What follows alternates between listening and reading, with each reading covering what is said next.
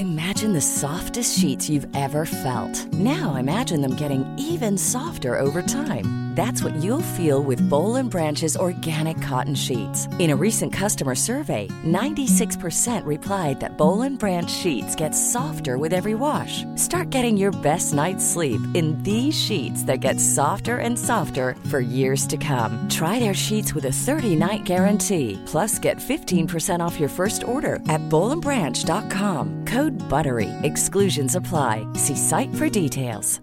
Planning for your next trip? Elevate your travel style with Quince. Quince has all the jet setting essentials you'll want for your next getaway, like European linen, premium luggage options, buttery soft Italian leather bags, and so much more. And is all priced at 50 to 80% less than similar brands. Plus, Quince only works with factories that use safe and ethical manufacturing practices. Pack your bags with high-quality essentials you'll be wearing for vacations to come with Quince. Go to quince.com/pack for free shipping and 365-day returns. Sover ditt barn inte jättebra på natten? Lösningen kan vara en blöja som är riktigt torr och skön. Minstingen har sådana blöjor och de håller inne vätskan riktigt länge. Toppen ju! Så välj minstingen i blöjhyllan nästa gång. De har blöjor från newborn upp till storlek 6. Upptäck minstingens värld på minstingen.se och testa blöjorna nästa gång du handlar på Hemköp, Willys, Mat.se, Tempo och App och Hem. Ganska snabbt som förälder, efter ungefär tre miljoner tvättar inser man hur viktigt det är att välja kläder av hög kvalitet som kan ärvas av syskon eller köpas second hand och ändå kännas som nya. På polanopyret.se hittar du kläder som tål att slitas och älskas i design som håller. Läs mer och få 20% rabatt som ny medlem på polanopyret.se. Tänker du köpa barnvagn snart? Tänk då nytt. Tänk på Cybex som gör barnvagnar och bilbarnstolar för de föräldrar som bryr sig om säkerhet och design. I Prianvagnen har din bebis panoramautsikt, stort solskydd och härlig ventilation. Kolla in Prian från Cybex för någonting nytt.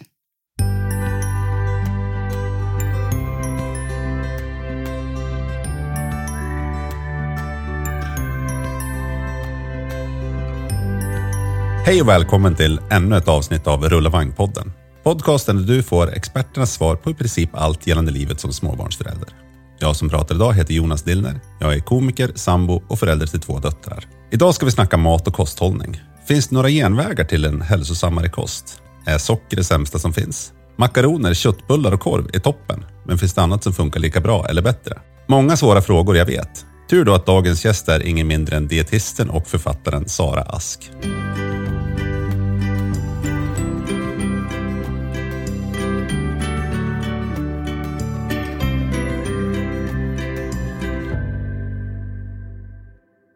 Men du, när eh, vaknade liksom ditt intresse för kosthållning då? Och fanns det någon tidpunkt då du tänkte eh, börja intressera dig mer för kosthållning och barn? Eller? Eh, alltså det var så här att när jag var barn och ungdom var jag extremt ointresserad av mat. Mm. Alltså jag åt bara för att man måste. Mm.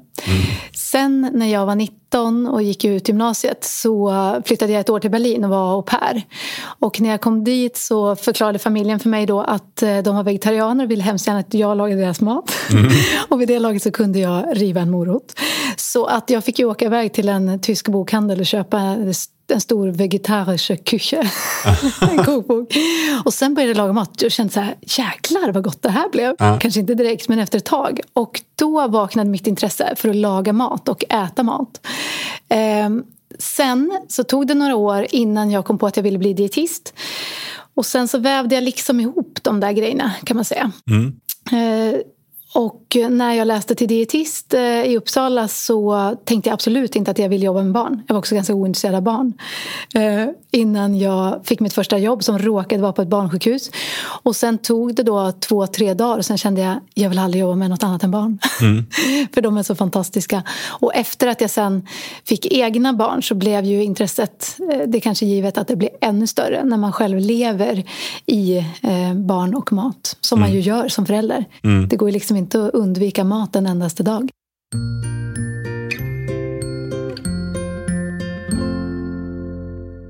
Alltså jag, vet, jag hör ju ofta så här att eh, man inte ska tuta i eh, barn massa socker för att de börjar springa runt och bete sig och sådär. Eh, men sen har jag också hört, någon gång för något år sedan så plockade jag upp att det också skulle eventuellt kunna vara en myt.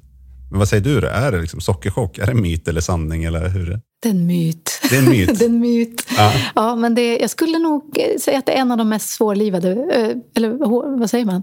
Den är svår att avliva, den Ja. myten. Ehm, men det har gjorts ganska mycket forskning för att se, kan vi fånga det här som föräldrar pratar om?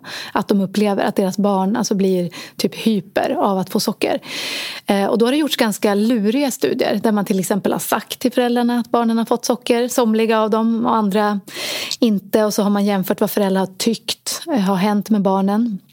Där man har sett att föräldrar som tror att deras barn har fått socker uppger att de blev väldigt stissiga och de, föräldrarna har pratat annorlunda till dem och tagit hårdare i dem och liksom verkligen markerat att oj, oj, oj, nu är du jättejobbig. Och det har gjorts många olika studier och samtliga har kommit fram till att nej, vi kan inte fånga det här.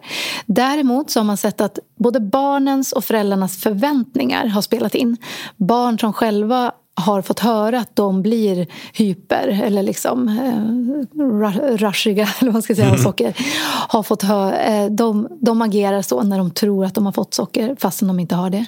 Och det forskarna tror det är att det framförallt är eh, situationen när barn får godis till exempel som gör dem eh, speedade för att de blir så glada och det är så härligt. Och det är kanske barnkalas eller det man har längtat efter sitt lördagsgodis eller vad det nu kan tänkas vara. Ja. För det är ju faktiskt så att ett barn kan ju till frukost om man råkar välja ett väldigt sött bröd med sött pålägg och kanske söt dryck till och söt vaniljyoghurt och söt müsli så kan ju ett barn få i sig minst lika mycket socker som om barnet äter lördagsgodis. Men jag har inte hört om så jättemånga föräldrar som pratar om att det är ett problem att barnen blir så hyper efter att de har ätit frukost. Utan jag tror ändå att det är Ja, men, oftast när jag hör det så är det man går på ett kalas före pandemin och så säger någon förälder så här, ja, nu ser man hur sockerspeedade de är. Och då får jag välja om jag ler och säger mm, eller om jag säger så här, det är faktiskt en myt. jag brukar faktiskt undvika att försöka krossa myter i privatlivet. Ja, men det är väl ganska klokt faktiskt. Ja, jag tror det. Annars blir inte bjudna mer. Nej. Gå ut över barnen. Får aldrig gå på kalas igen. exakt, exakt. Ja, men just det. Men vad, gud vad intressant ändå. För det, alltså, där har jag hört så många gånger när jag liksom tänker efter. Här, ja, men Passa det för russin. Mm. Ja. Alltså, ta inte med russin på tåget, det blir bara Nej, kaos. Det blir bara kaos. Barnen klättrar på väggarna. Ja. Eh, Det, jag skrev en artikel om det där bara för några veckor sedan apropå att man också tror att man som vuxen blir, liksom, får en kick av att äta socker. Till exempel man kanske tar med sig eh, godis till tentan för att verkligen vara koncentrerad. och så där. Men det verkar tyvärr, för det hade ju varit praktiskt om det var så. Men det stämmer inte heller. De forskningsstudier som har tittat på det har inte sett att man liksom blir bättre koncentrerad eller piggare eller så heller. Utan det, det verkar vara en myt. Mm. Men du, vad ska man äta på tentan då? Man ska nog kanske... Ja, det, är en, det är en för komplicerad fråga för att jag ska kunna dra något ur rockärmen men själv hade jag tagit en toast och en kopp kaffe. Alltså, jag hade nog tänkt så här, det är bra att sova först. Ja. Och om man är hungrig på morgonen, äta en frukost så att man liksom har något att stå sig på. Ja. Men det finns nog inget sånt där som kickar igång en. Det är nog bäst att vara förberedd helt enkelt. Ja, gud vad smart. Ändå. Ja. Präktigt så. Ja, men- Utsövd, mätt och förberedd. Ja, bra tips. Ja. Ändå.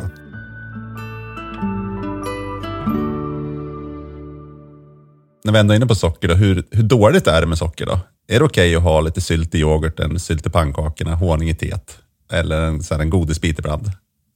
Kan man tänka lagom eller lite är okej? Eller förstör man sina barn för all framtid om man liksom, eh, piffar upp yoghurten på morgonen? Ja. Det är okej. Ja. Alltså socker kan ju ibland, tycker jag, lyftas som något av det sämsta man kan äta. Ja. Men socker är inget gift, även om eh, vissa vill få det att låta så. Det är heller ingen hälsomat förstås. Det innehåller ingenting vi behöver och eh, socker ger karies, särskilt om man inte borstar tänderna med fluor. Men eh, socker kan definitivt ingå i ens liksom mat eller ens kost eller vad man ska säga utan att den blir dålig på något sätt. Allt handlar om vilka mängder eh, man vältrar sig i. För att mm. just det här att socker inte innehåller någon näring. Alltså socker ger energi, det vill säga kalorier men innehåller inga vitaminer, mineraler, antioxidanter, fibrer sånt som vi och särskilt barn behöver. Barn mm. har ju extra högt näringsbehov eftersom de är små och växande människor och inte kan äta lika mycket som vi vuxna. Så därför ställs liksom högre krav på att barnens mat är näringstät. Och det är därför framför allt som det blir knasigt ifall en för stor del av deras eh, matintag består av socker. Mm. För då blir det liksom tom energi som de får i sig där. Men till exempel blodpudding. Ja, mm. men den innehåller socker. Om man inte väljer den sockerfria. Men eh, om jag ser ett barn äta blodpudding och lingonsylt så tänker jag så här. Mm, perfekt, det där barnet får i sig massor av järn. Det är ett av de viktigaste näringsämnena för ett barn. Inga problem så som jag ser att barnet får i sig socker också då. Eh, särskilt inte om föräldrarna också borstar barnens tänder på kvällen. Eh, blodpudding är ju lite kletigt. Däremot skulle jag beky bli bekymrad, eller jag blir bekymrad när jag ser barn dricka liksom saft i nappflaska eller ungdomar som bälgar i sig läsk dagarna ända. För då blir det liksom väldigt mycket bara energi, mm. ingen näring. Därmed inte sagt att man aldrig får dricka saft eller läsk eller så. Men eh, den typen av alltså godis, glass, kakor, saftläsk sånt. Det är ju ganska näringsfattiga saker som man inte äter för kroppen skull utan man äter för att det är gott. Mm. Så det är det bra att begränsa som lördagsgodis eller fredagsglass. Eller, men det gäller ju faktiskt också chips och popcorn, alltså sånt som snacks. Även om det inte innehåller några mängder socker så, så är det överlag liksom den typen av livsmedel som, som inte är mat utan sånt där som bara är gött. Mm. Att man eh, har någon slags ram kring det mm. så att det blir rimliga mängder. Lagom är bäst. Lagom är bäst. Ja, jag tycker faktiskt att lagom till och med är bäst. För att man kan annars tänka att okej, okay, det här är inget kroppen behöver, alltså undviker vi det i vårt hem. Och eh, det kan säkert fungera i många hem. Men jag brukar påminna om att världen utanför är ju inte sanerad på de här sötsakerna och chipsen och allt vad det kan tänkas vara. Så att jag ser det ser stora poängen med att ändå ha det med i livet för att visa vad som, att det kan ätas på ett rimligt sätt. Det vill säga inte ha ett jättelager hemma som man tar av när helst man blir sugen. För det är ju en typ av eh, produkter som i princip alla tycker är jättelätta att eh, älska. De mm. är krispiga, lite feta, salta, söta. Ger allt det här som stenåldershjärnan väldigt eh, gärna äter mycket av. Så att vi kan ju lätt kapas och liksom äta mer än vad vi må bra av, av den där typen av livsmedel. Mm. Det är ju också någonting som tandläkarna gillar när man ja. begränsar det här intaget av det riktigt söta eftersom det blir en påfrestning för tänderna. Sen är det vissa familjer som tycker att ja, men det blir så himla laddat kring lördagsgodiset när vi kör wow, nu är det lördag och bygger upp det så. Mm. Så att de kanske hellre tar en bit choklad efter middagen eller någonting, har en, en sån hållning. Och det, mm. alltså bara man hittar något som funkar för en själv. Och som sagt, funkar det att utesluta saker? Absolut. Men att man ska veta att det finns, eh, alltså när jag menar utesluta saker helt och fullt, att liksom hemma hos oss äter vi aldrig den här typen av, av livsmedel.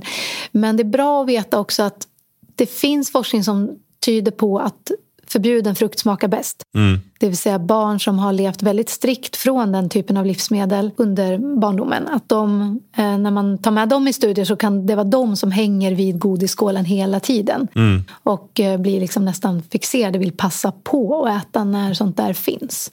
Det där är ju väldigt intressant, för jag har ju två döttrar. Mm. Och vad jag har förstått så min sambo har sagt att eh, när eh, hon växte upp, då var det noll och inget socker. Alltså mm. Det var nej, nej, nej på liksom allt som var sött. Det var knappt juice. Nej. Och det var liksom stenhård med det.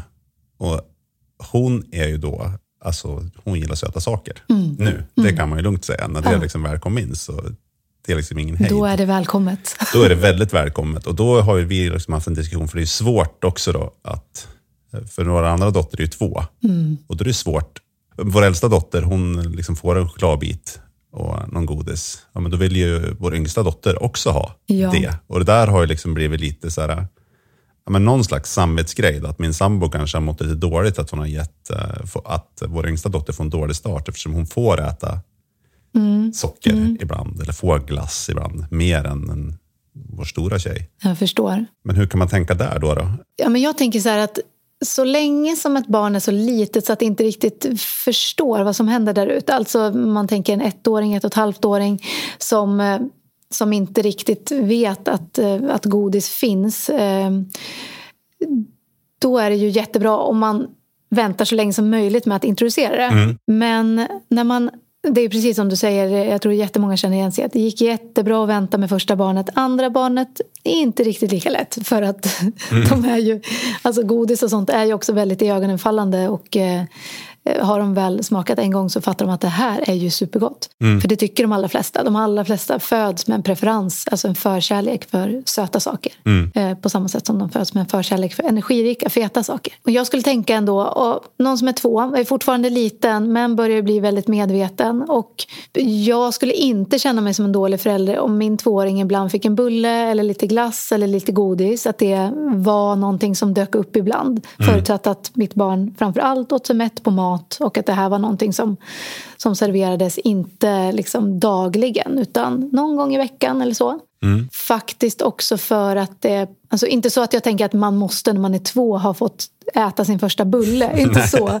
Men någonstans där eh, under förskoleåren så kan det ju ändå finnas en poäng med att inte vara för strikt i, i takt med att de börjar förstå vad som finns där ute. Mm. För att förhindra det här jättesuget. Ja. Samtidigt så det här som jag pratar om nu vet vi liksom inte jättemycket om. Det också, handlar också om vad man har för olika alltså det är individuella skillnader hur starkt sug man har. Det kan finnas de som har fått lite grann under hela barndomen men ändå är jättefixerade. Sen kan det finnas de som inte har fått någonting och struntar i det. De bryr sig inte om det där. Men, men som sagt, det finns ändå eh, ett antal studier som har jämfört barn eh, olika föräldrastrategier som har sett just det här att är man för strikt så kan det faktiskt slå tillbaka. Mm. Men sen tänker jag också att är man två, om man har en tvååring och en åttaåring så kan det finnas tillfällen när man är ensam med åttaåringen eller när tvååringen sover eller att man kan nog också vara lite flexibel så att åttaåringen kanske får lite mer mm. än vad tvååringen får. Men att det absolut inte så som jag ser det är något dåligt föräldraskap om tvååringen eh, också få smaka på det här goda. Mm. okay. ja, men nu när jag börjar tänka på det, när eh, vår yngsta skulle börja på förskolan så frågade de ju om vi var okej okay med, när någon fyller år, mm. är det okej okay med tårta eller mm. glass? Mm. Och så sa jag, ja, jag sa, ja men det är klart, ja. det är väl bara att tuta på. Ja. Själv, både som förälder och som dietist, så är min ingång så här att man kan äta allt men inte alltid. Mm. Det viktigaste är vad man gör oftast och man kan inte man verkar inte kunna vaccinera barnen liksom från att tycka att sött är jättegott. Utan de allra flesta tycker om det ändå. Däremot så en annan sak är det här att det är bra att inte vänja barn vid att allt ska smaka sött. Brödet är jättesött, eh, flingorna är jättesöta och yoghurten är jättesöt. Alltså det här med att, och det man dricker är jättesött. Där, där finns en stor poäng med att, att det finns fler smaker än det söta. Men jag har nog inte riktigt sett någon forskningsstudie som styrker att barn som inte har fått äta sött inte gillar det sen. Mm. Utan det är en väldigt stark eh, medfödd grej. Man ser det faktiskt redan hos foster. Att om fostervattnet sötas, eh, jag kanske inte hade gått med på en sån studie mm. själv, men då dricker fostret mer av fostervattnet. Mm. Och bakgrunden till varför det har varit gynnsamt för oss att gilla sött är ju att i för länge, länge sedan när vi hade hela naturen som skafferi var det bra om vi liksom drogs till färsk eller liksom mogen frukt, bär, honung. Den här typen av icke-giftiga, energirika saker. Och nu när vi lever i den här oerhört sockergenerösa världen så blir det ju vi föräldrar som försöker sätta gränser kring det här och det är inte det lättaste. Men att det är jätteviktigt att veta att olika barn är olika svåra att sätta gränser för så att man inte tänker att mitt barn älskar socker, det är helt mitt fel. Utan mm. det här är väldigt individuellt också. Men man ser också att i perioder när barn är i tillväxtfaser då verkar de ha ett extra starkt sockersug. Så i, i barndomen och i eh, puberteten så ser man det extra tydligt att de dras liksom. De vill bara baka chokladbollar, mm. eller vad det kan tänkas vara. Så man kan nästan bli irriterad. Men då kan man förstå att det här är ett litet stenåldersbarn som, som känner instinktivt att jag vill ha det här söta. Stenåldersbarnet vet inte om att men vi lever i en värld där jag, ställer, jag som förälder ställer en massa bra mat på, på bordet och vi har ett hyfsat överflöd i den här delen av världen. Du behöver inte suga åt allt sött du kan hitta.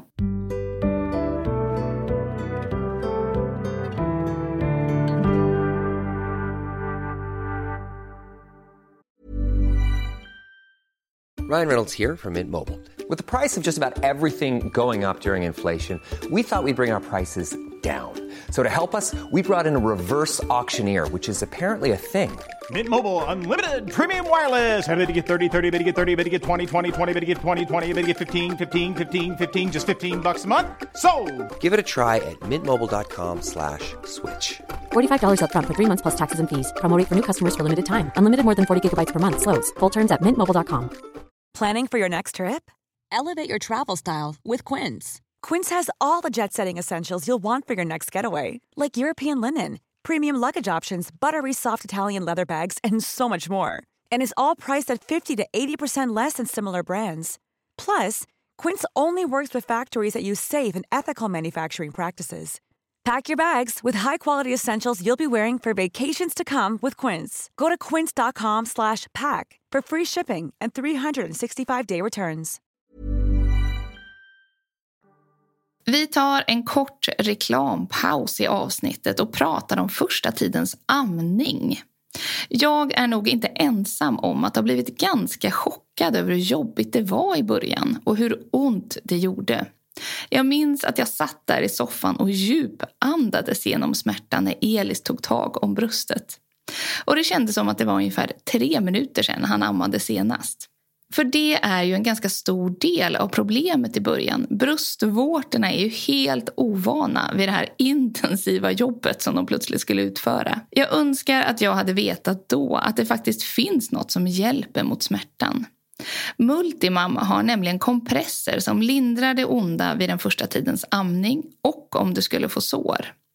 Kompresserna hjälper också kroppen på traven med läkningen så att du snabbare kan slippa ha ont. Allt innehåll i kompresserna är veganskt och fritt från parfym så du kan amma direkt efter att du använt dem. Ett hett tips är också Multimam Balm. Genom att smörja in bröstvårtorna så kan du helt enkelt skydda dem och förhoppningsvis så slipper du mer problem. Balmen hjälper till att ersätta det naturligt skyddande hudfettet som kan behöva en extra skjuts när dina stackars bröstvårtor har utsatts för den här hårda prövningen. Och avslutningsvis, tre tips som vi alltid tar upp när det krånglar med amningen. Ta hjälp från BVC eller amningsmottagningen om du har ont. Hellre en gång för mycket än för lite. Hitta en skön amningsställning och håll koll på att bebisen har rätt grepp. På Rulla Vagn hittar du både guider och en hel mejlkurs om amning där du får veta hur. Och sista tipset, andas. Det är kämpigt för många i början med amningen. Ge det lite tid om du vill amma. Det kommer att bli lättare. Du hittar Multimam kompresser och Multimam balm på ditt närmsta apotek, både online och i affär. Du kan också läsa mer på multi-mam.se.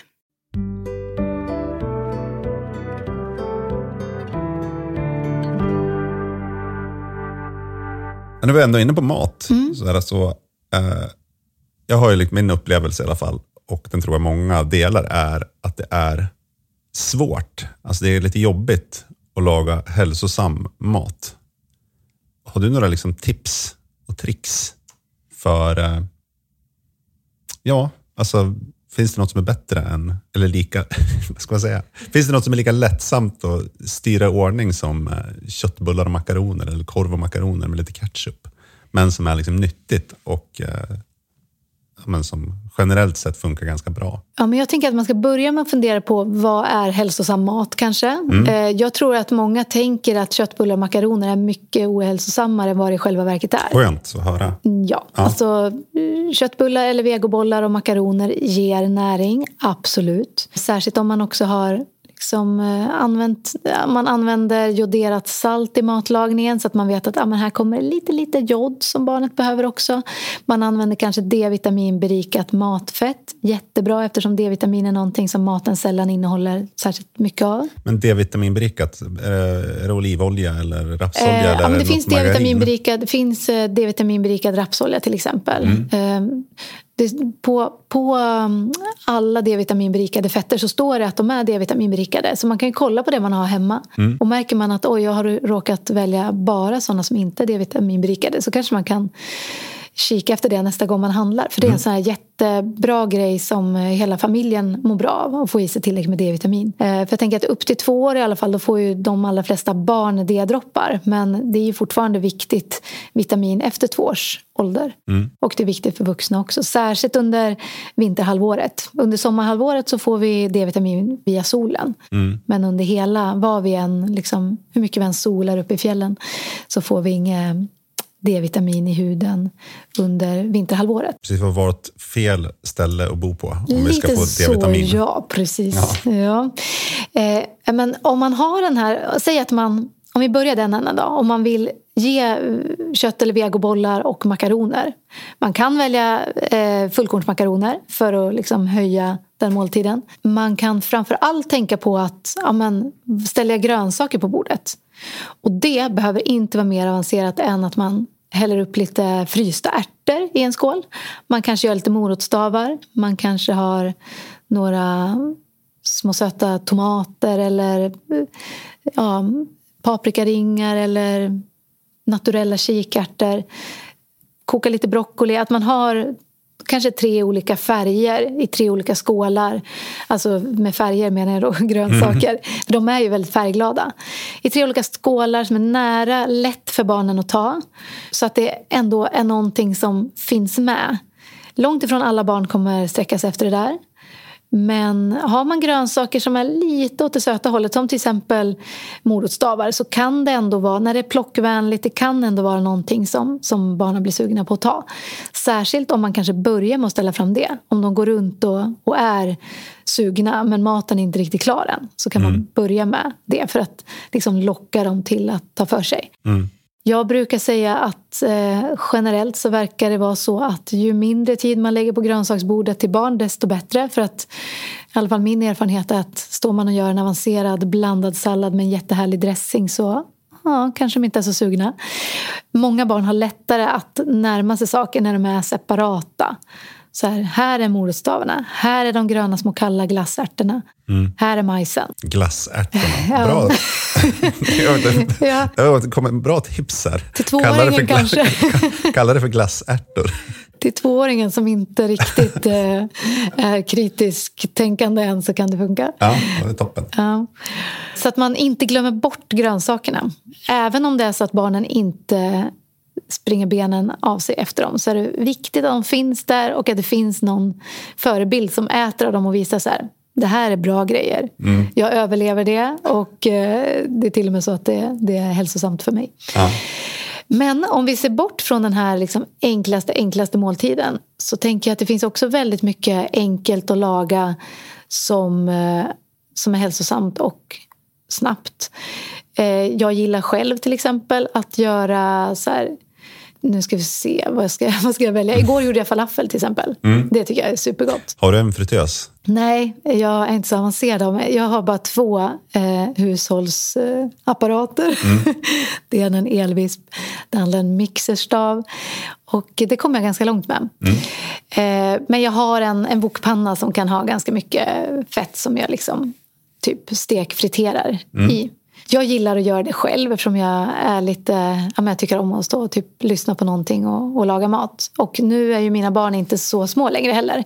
Så jag har inte alltid några som står och drar i mina ben. Annars finns det ju färdig falafel att köpa också som är jättebra. Ofta är det så att helfabrikaten som finns i affärerna är bra. Det gäller både köttbullarna och vegobollarna och falafeln och så. Men själv kan ju jag som tycker om att laga mat tycka att det är kanske lite tråkigt smakmässigt. Jag vill gärna kunna lägga min prägel på saker. Men där tycker jag att man ska välja själv. Man ska inte ha dåligt samvete. Jag har till exempel alltid ett paket fiskpinnar i frysen. Mm. Perfekt att skaka fram ifall vi har bråttom. Sen tycker jag det blir mycket godare när jag gör fiskpinnar själv. Men det går inte lika fort. Så har jag bråttom så skakar jag fram dem. Mm. så. Eh, men det finns också många många enkla grytor att göra som kanske de flesta barn inte älskar tanken på. Men till exempel så brukar jag ofta göra en gryta där jag steker lök och vitlök och curry och eh, häller på kanske krossad tomat, eh, jordnötssmör och kokosmjölk. Mm. Så får du så här, puttra runt, så mixar det så blir helt slätt så ingen unge märker av någon, någon lök. Och sen så har jag i kanske lite chili, lite kikärtor, lite mer jordnötter, lite banan ifall någon gillar det. Och sen servera det med kanske bulgur, eh, mer hackade jordnötter, lite olika plock så runt omkring. Så att då, ett av mina barn sitter då och äter bulgur och jordnötter och tycker så här, jättegod mat. Hon mm. kan inte tänka sig grytan. Medan de andra två tycker så här, de har lärt sig gilla grytan eh, och tycker att den är jättegod. Mm. Och den där grytan går på tio minuter att göra. För det är inte någonting som behöver liksom puttras så att den blir klar på något sätt. Utan den, den, blir, den är klar. Mm. Ehm, så att det finns också mycket som man gör från grunden som går snabbt att göra.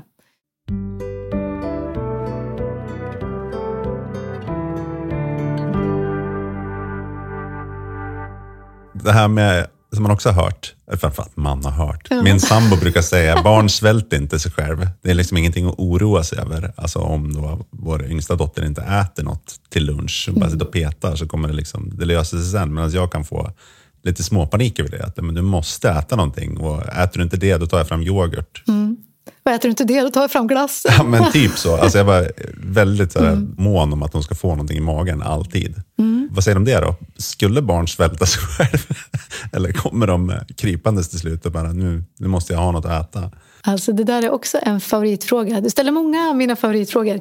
För eh, överlag så skulle jag säga jättebra att låta barnet äta så mycket eller så lite som barnet vill vid måltiderna. Ja. Barn bör erbjudas tre huvudmål. Frukost, lunch, middag och kanske ett par mellanmål eller något kvällsmål däremellan under ett dygn bör alltså erbjudas. Ja. Eh, det innebär att barnet behöver inte på något sätt äta de här fem, sex måltiderna för att eh, inte trilla av pinn under en dag.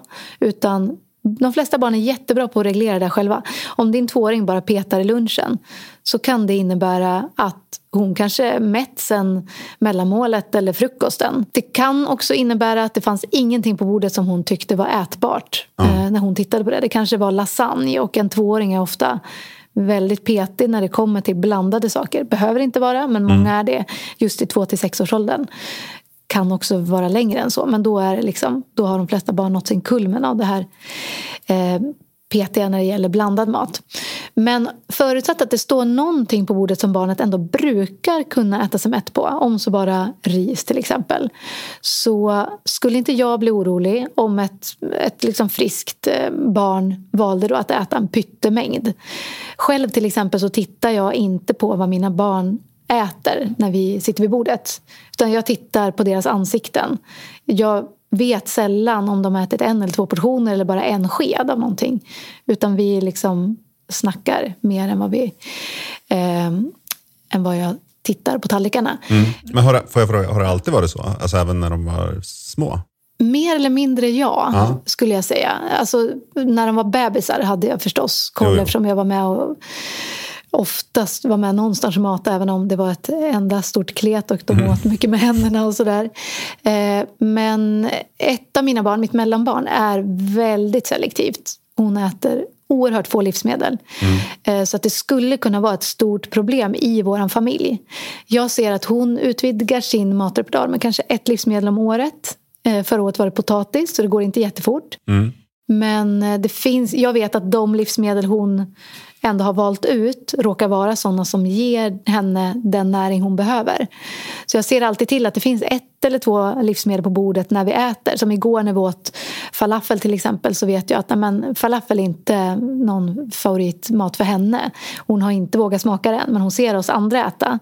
Men då finns det också till exempel kokta äggbåtar råkar ligga där i en, i en eh, skål. Det finns eh, solrosfrön, det finns pitabröd att äta i, eh, lite mango. Alltså vi har en massa olika plock. Inte så att jag säger så här, här är den mat du får äta av, min mm. vän. Utan min förhoppning är ju att hon på sikt också ska våga testa falafeln. Mm. Men att hon är nöjd om hon kan äta sig mätt. Mm. Inte, hon är inte ute efter att få en kulinarisk upplevelse. Mm. Så igår vet jag faktiskt inte eh, vad hon valde av det. Men jag gissar att hon åt ägg och pitabröd och solrosfrön och så. Äggbåt, sa du? Äggbåt, ja. Alla de här orden. det, lägger vi, det lägger vi till listan. det lägger vi till listan. Ja. Saras lexikon. Ja. ja. Okay. Men risken ifall man fokuserar för mycket på vad barnen äter eller inte äter ja. Eh, det är ju att man har önskemål. Det är klart att jag skulle vilja att mina barn satte sig ner och liksom designade varsin tallriksmodell och, och uh, åt av hjärtats fröjd och glädje. Men uh, jag vet ju samtidigt som dietist vet jag att det viktiga är inte vad de äter vid enskilda måltider utan att det är det de äter under veckor, månader, år mm. som är det viktiga. Eh, och även om det kan låta så oerhört påvärt att äta ris och jordnötter vid en måltid så ger den dels näring, den ger mättnad och eh, det är få barn som äter det till frukost, lunch och middag sju dagar i veckan mm. i vår del av världen. Så jag, jag tycker mycket överlag om att mötas kring liksom ett, en typ av matbord där alla kan designa sin egen rätt lite grann, mm. som de vill. Mm. Det är också ett sätt som man ser gör det lättare för barn att våga testa nya saker jämfört med om allt är blandat. Har man barn som är de här matglada som aldrig rynka på näsan. Mitt, mitt yngsta barn till exempel, hon är en sån där som tycker pannkakor är ganska tråkigt. Och som, eh, när jag står och steker svartkål så är hon där och vill liksom äta direkt ur, ur stekpannan. Så hon är mm. en helt annan individ. Mm. Eh, och det kan ju vara viktigt att veta också att det här är inte någonting som vi föräldrar är varken skyldiga eller kan slås för bröstet för. Utan det handlar jättemycket om vem är den, speci den eh, specifika individen? Vilket temperament har den? Hur smakar maten i munnen? Hur bra kan den känna konsistenser av maten? Där är det väldigt olika och stor ärftlighet i hur petiga barn är. Mm. Så som, förklar eller som, som slutsvar på din fråga, det här blev en väldigt lång utläggning, mm. så är det så att de här barnen som är superpetiga, som mitt mellanbarn till exempel, eller andra som också går runt på 10-15 livsmedel, de eh, ställer man en ärtsoppa på bordet så spelar det ingen roll om de inte äter på tre dagar. De kommer ändå inte äta den där ärtsoppan eller vad det kan tänkas vara som mm. de verkligen inte gillar. Så att de flesta barn svälter sig inte. Absolut sant och det är bra att tänka så eh, för att man inte ska bli för stressad för enstaka måltider. Men det kan också vara bra att veta att eh, det finns verkligen barn där rådet låt henne bli hungrig bara så äter hon till slut inte funkar. Och det är inte föräldrarnas fel för att de har klemat bort barnen eller så. Utan det är ett barn som, som är bara extra petigt. Det mm. finns som en stor petighetsskala. Från barn som i princip äter allt till barn som nästan bara äter blek, stärkelserik mat som är man utomlands så lever de på pommes och glass till exempel. För det mm. finns ingenting annat de kan tänka sig äta från menyn fastän det heter barnmeny mm. till exempel. Ja, men, just det. men det där låter ju faktiskt som ett väldigt bra tips tycker jag. Mm. Också, det låter som att det blir lite lugnare och trevligare runt bordet kanske, när man slipper sitta och tjata. Ja, och sådär. Att det, ja. det, finns grejer som man kan plocka åt sig. Exakt. Det låter mysigt. Eh, jag kallar det för tacomodellen. Att man liksom, även om man har en gryta så kanske man har lite skålar så att det kan bli... Det behöver inte alltid vara tacos, Nej.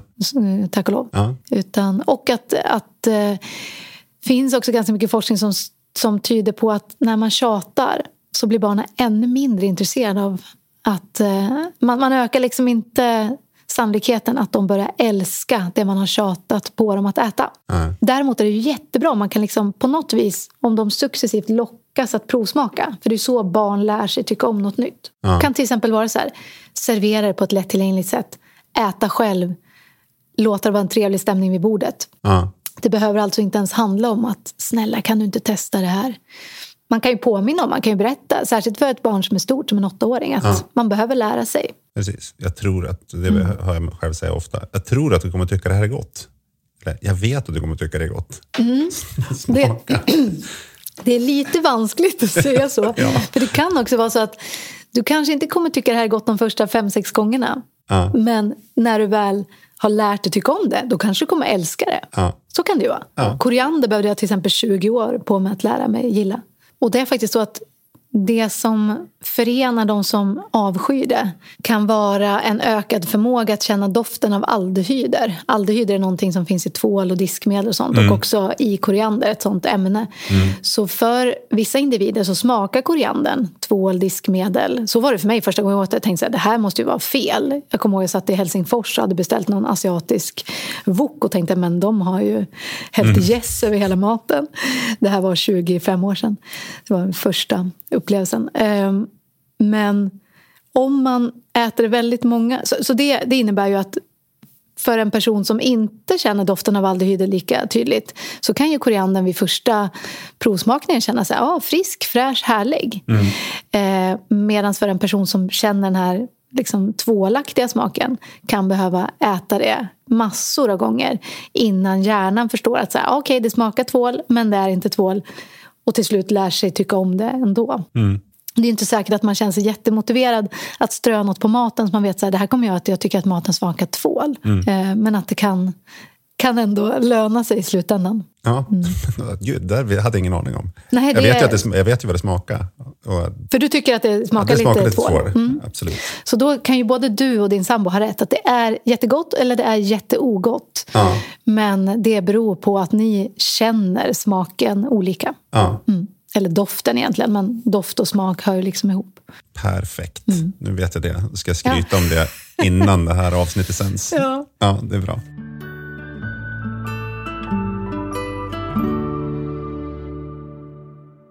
Men är det alltså det där med att hon vaknar om nätterna och dricker ersättning, det är ju inte toppen för våran sömn, men är det någonting som hon mår liksom dåligt av att äta om natten? Hon är två och ett halvt snart.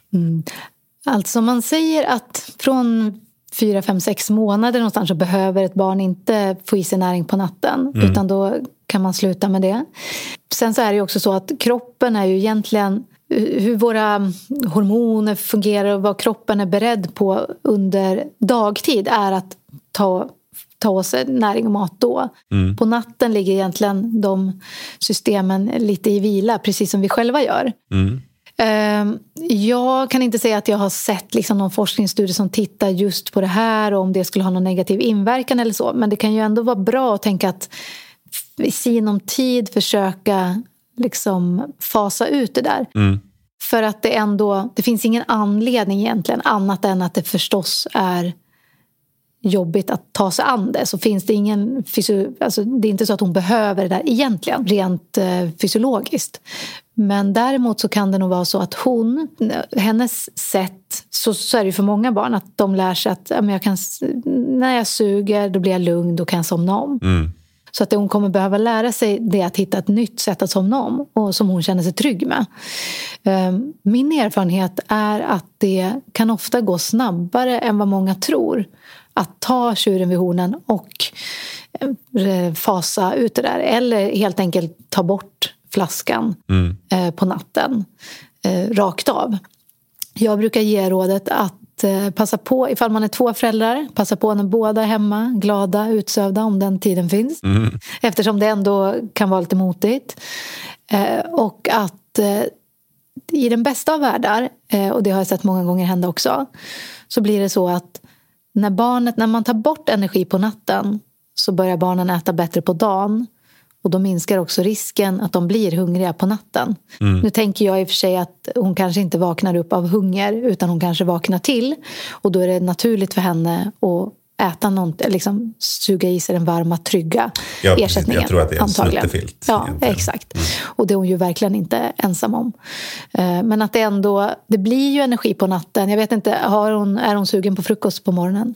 Mm, ja, alltså det är lite olika det där. När den här, I morse var hon inte sugen på frukost, men då vaknade hon också halv fem Ja, och ville ha precis.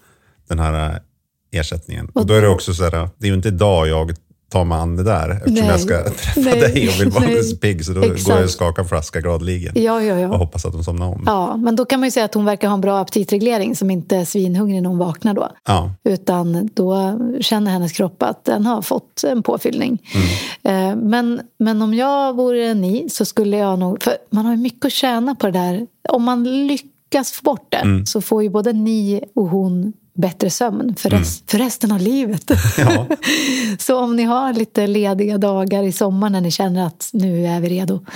För det Naturligtvis så kommer hon ju inte dricka ersättning på natten till- tills hon blir 18. Rätt vad det är så fasas det väl ut eh, ändå. Men det kan ju dröja några år till, eh, skulle det kunna göra. Ja. Så jag tänker nog att jag skulle försöka hitta ett annat sätt att få henne att somna om. Liksom vyscha henne, lys- spela någon lugn fin musik, visa att man är där och ge henne trygghet på annat sätt. För det är ju just tryggheten som hon får genom att suga i sig det här varma, välbekanta. Ja. Just det, men det låter bra. Det där tar vi ikväll. Jag håller alla tummar. Ja.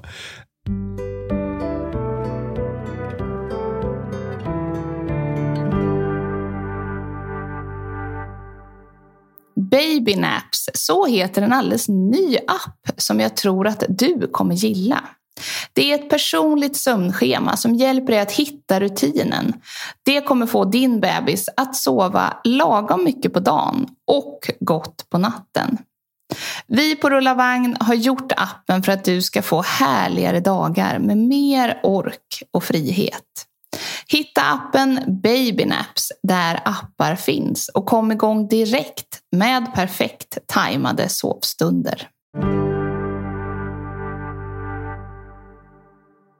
Har du några tips till oss föräldrar som har prick noll kunskap gällande kosthållning men samtidigt vill leverera en hälsosam start till våra barn? Du har gett massor med tips hittills ska jag säga. Ja, Så här kanske vad var en roligt. liten... Ja, Nej, men det, det var en- en bra avslutande fråga. För att Jag tycker egentligen inte att man behöver veta så jättemycket. Utan Man kan nästan få intrycket av att mat är krångligare än vad det är när man läser olika löpsedlar och så vidare. Det kan vara studier hit och dit som visar olika saker. och så. Ofta när man går in, då, som jag går in och tittar på, vad är det för studier de hänvisar till nu? Jaha, det är en studie på 12 råttor. Det är ganska ofta som som det lyfts olika saker så att man kan bli skrämd i onödan. Nej, men jag tänker vanligt sunt bondförnuft. Eh, till exempel att eh, ja, men ett av de bästa råden Vatten. Lär barnen gilla vatten. Man kan också ge mjölk, men törstsläckare mellan måltiderna vatten. Så att det, så liksom, att det finns med som en sån här... Eh, så här dricker vi här hemma. Eh, att gärna frukt och grönsaker i någon form får finnas med eh, i barnets liv varje dag. Gärna vid varje måltid i någon form.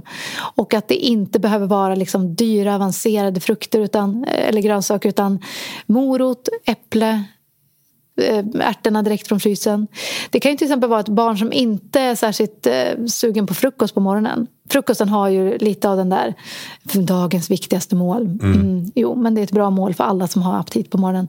Har man inte det så kanske man kan få en tallrik med lite plock. Det kanske ligger en, en eh, mangotärning, det kanske ligger en eh, äppelbåt eller eh, några ärtor. Så bara någonting att plocka av. Och att man då försöker sätta en ram kring det här som är bara gott och inte ger näring. Glassen, chipsen, godiset och så vidare. Eh, Så att det blir lördagsgodis eller fredagsglass eller så. Och då gärna inte ha sånt hemma annat än när man ska äta det. För att det är jätte Alltså barn är ju smarta och de kommer älska det där. Så att de lär sig var det finns någonstans och det blir en massa tjat ofta. Så om man kan låta bli att ha det hemma, då har man när man, när man alltså inte planerar att äta då har man på något sätt gett hemmet en bra matmiljö.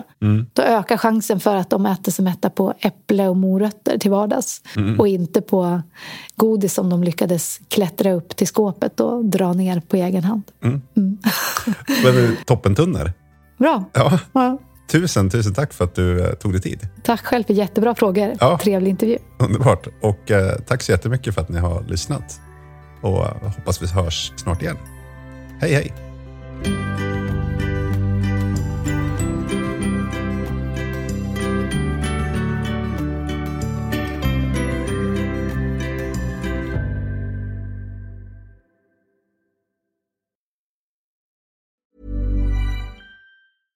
Imagine the softest sheets you've ever felt. Now imagine them getting even softer over time. That's what you'll feel with Bowl and Branch's organic cotton sheets. In a recent customer survey, 96% replied that Bowl and Branch sheets get softer with every wash. Start getting your best night's sleep in these sheets that get softer and softer for years to come. Try their sheets with a 30-night guarantee. Plus, get 15% off your first order at bowlandbranch.com. Code BUTTERY. Exclusions apply. See site for details.